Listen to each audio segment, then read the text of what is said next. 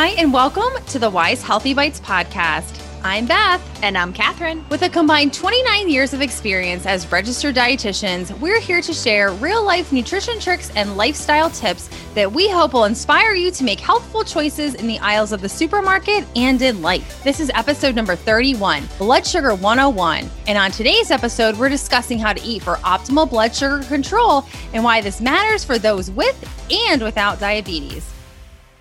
Hi, everybody, and welcome back. We are so happy to have you with us as always. And today we're talking about November being American Diabetes Month. And in this episode, we are specifically going to talk about tips to manage your blood sugar.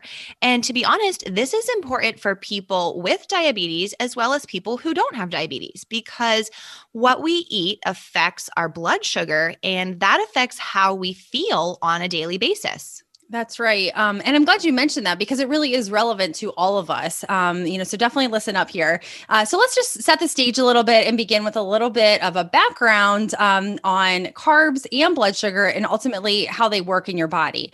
So, carbohydrates are the body's main source of fuel, and they offer a variety of vitamins, minerals, and other nutrients.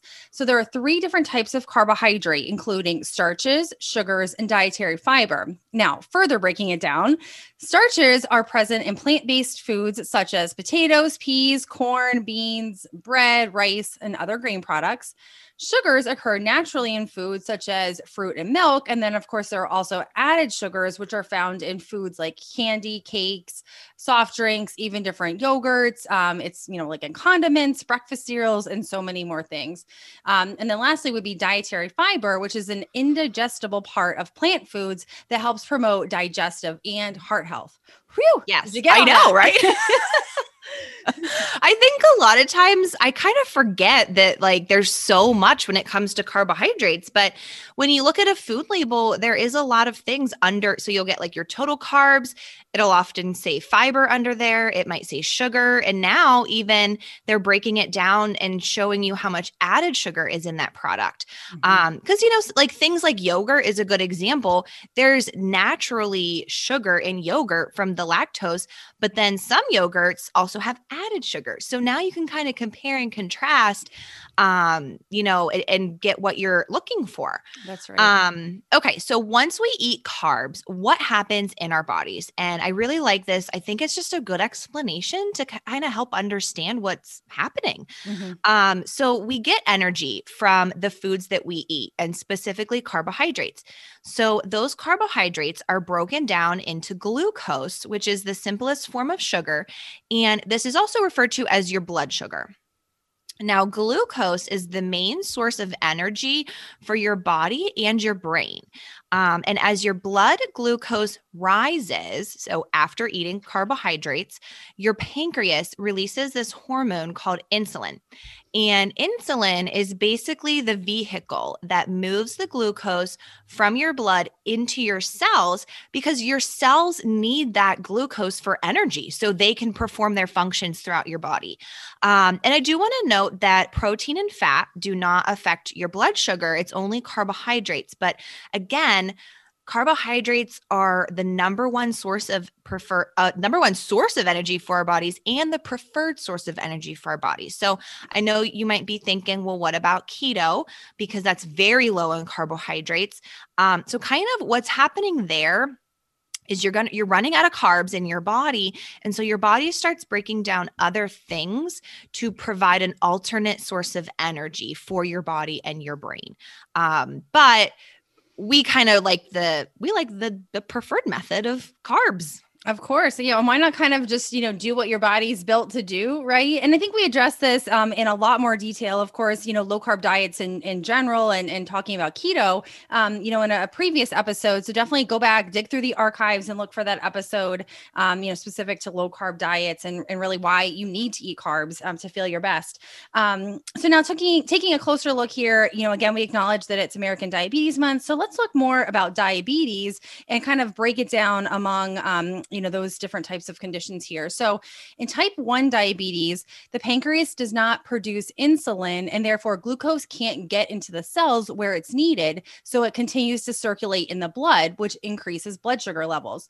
So an individual with this condition needs to take insulin daily to regulate their blood sugar. Now, in type 2 diabetes, the body produces insulin, but it either doesn't make enough or the body body doesn't respond properly so that glucose doesn't get into the cell very effectively. It's kind of like locked out if you want to picture it like that. uh, and now there's also a condition that affects a lot of folks that may not even realize it, um, and that's called prediabetes. And this is when your blood sugar, your typical blood sugar levels are starting to creep up, but they're not yet high enough to meet that um, kind of criteria that is type 2 diabetes diabetes diagnosis. So, if left uncontrolled, prediabetes can eventually become type 2 diabetes. So, listeners, I mean, I think one of our biggest messages here is if you have not yet had a blood sugar screening or it's been a very long time, again, you may not realize that your blood sugar is starting to creep up. So, definitely uh, get in and see your physician for that fasting blood sugar check. Yeah. And that's the perfect segue into what I was going to talk about because um, we really can't feel it. Like mm-hmm. we're, you know, at a certain particular point of the day, like, you know, sometimes you get a headache and you know, but you can't really feel having high blood sugar in that moment.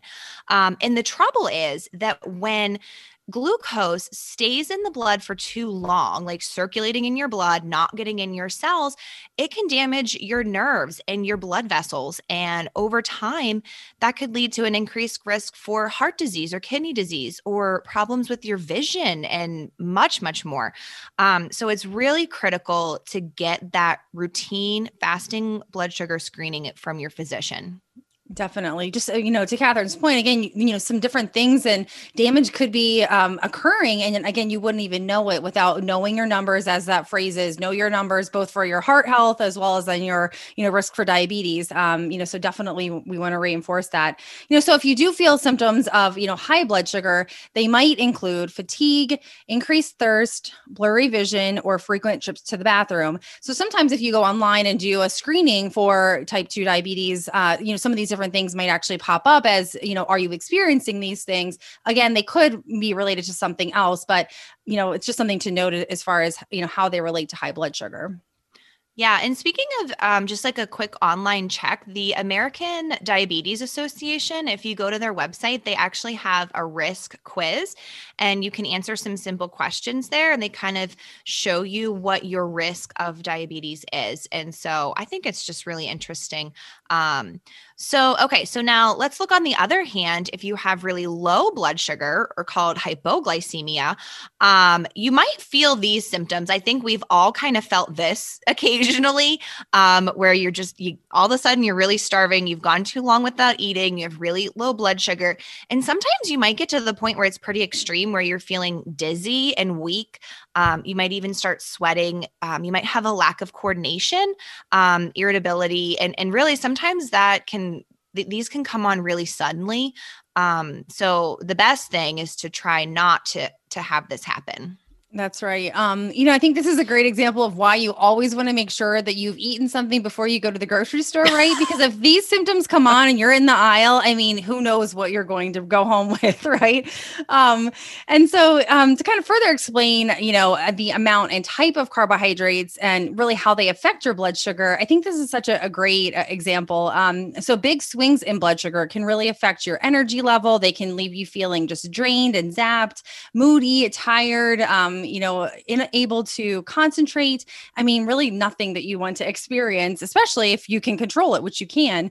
Um, so I think a great example here is, you know, comparing what happens to your body when you eat a donut versus uh, whole wheat toast with peanut butter for breakfast. So after you've eaten that delicious, sugary, powdered sugar coated donut, that's mostly sugar, your blood sugar will spike pretty rapidly and then it will drop quite rapidly compared to the whole grain toast that has fiber, whole grains. There's just a lot more to it. Also, some plant based protein that will actually increase your blood sugar much more steadily. And then it will also help to lower your blood sugar much more steadily. Um, and not to mention, actually, the plant based, um, you know, the healthful fat that you're getting from the peanut butter.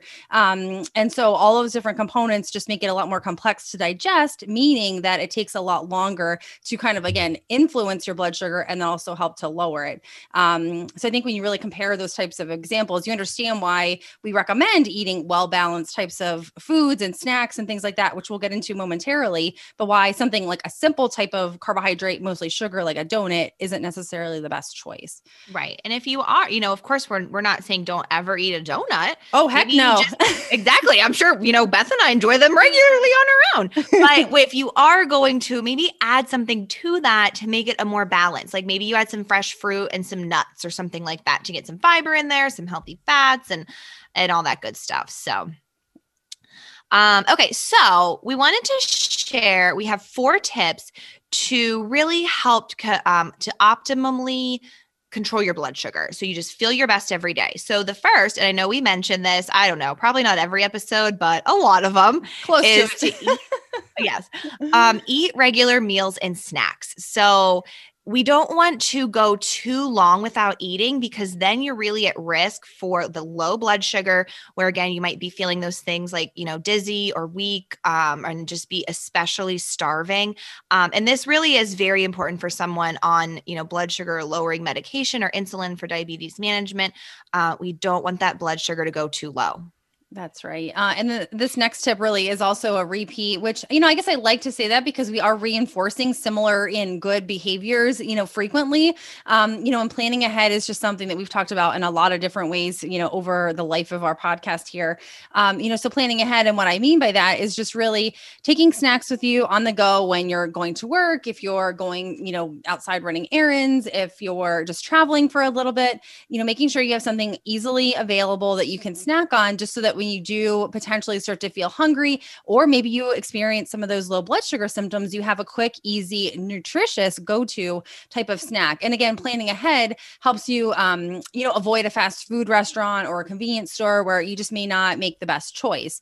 Um, you know, so some great snacks would be, and again, these are one of, I think this is one of Catherine's and my favorite, a DIY trail mix kind of thing that's uh, comp- that's consisting of whole grain cereal, no sugar added or lower sugar uh, dried fruit, nuts and seeds. So you get a lot of different textures and um, you know fiber, plant-based protein, a lot of different nutrients. And again, it's just a lot more satisfying. And something like nuts, so like almonds, walnuts, pistachios, for example they also contribute that healthful fat that helps to slow the body's absorption of sugar, just helping you to feel full longer and just keeping that blood sugar within, you know, kind of a good controlled range.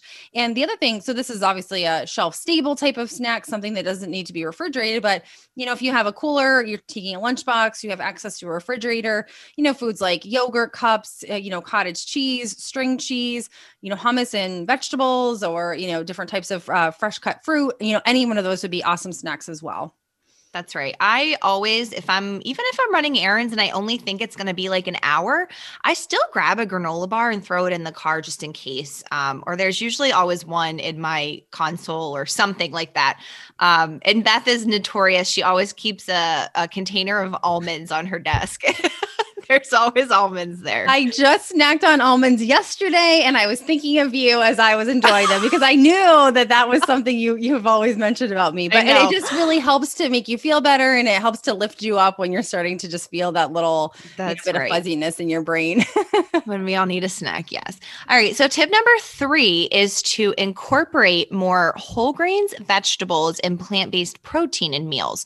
So again, those types of things have fiber they have the protein.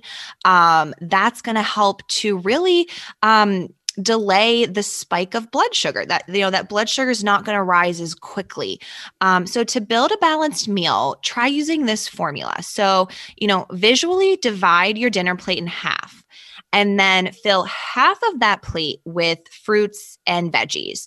Um, and then fill the remaining half of that plate with some lean or plant based protein, um, some anything like salmon or chicken or ground turkey, beef, pork, beans. There's soy products. There's so many options.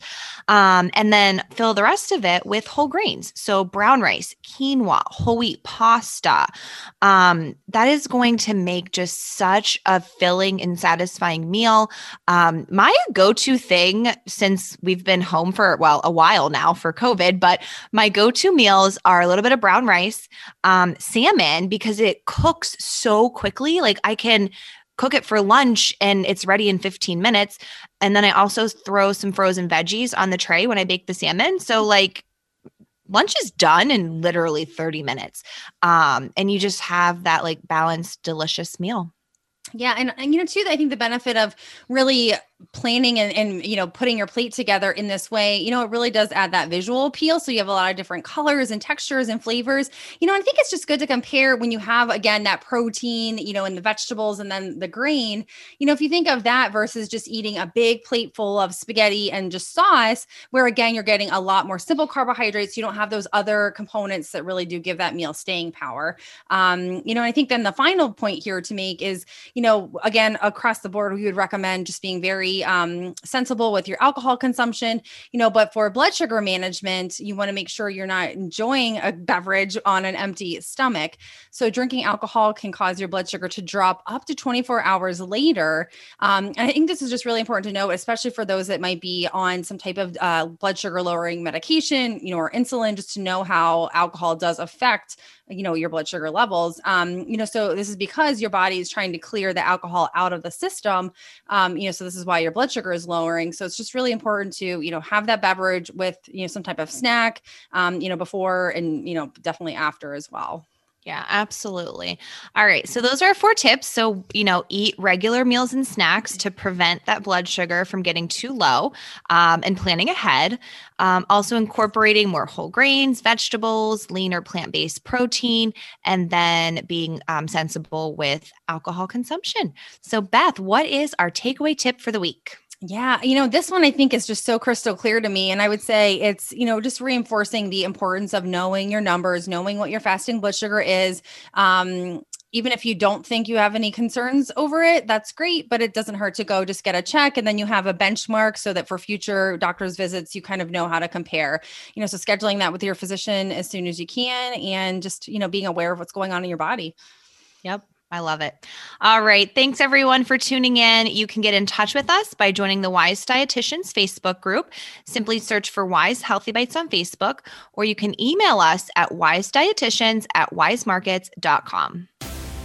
The information shared in this podcast is intended for education only and is not intended to be a substitute for a medical diagnosis or treatment. The Weis Markets Healthy Bites podcast is owned and distributed by Weis Markets and Sunbury Broadcasting Corporation. Any rebroadcast or other use of this podcast without the express written consent of Weis Markets and Sunbury Broadcasting Corporation is strictly prohibited. Please click subscribe so you won't miss a single episode.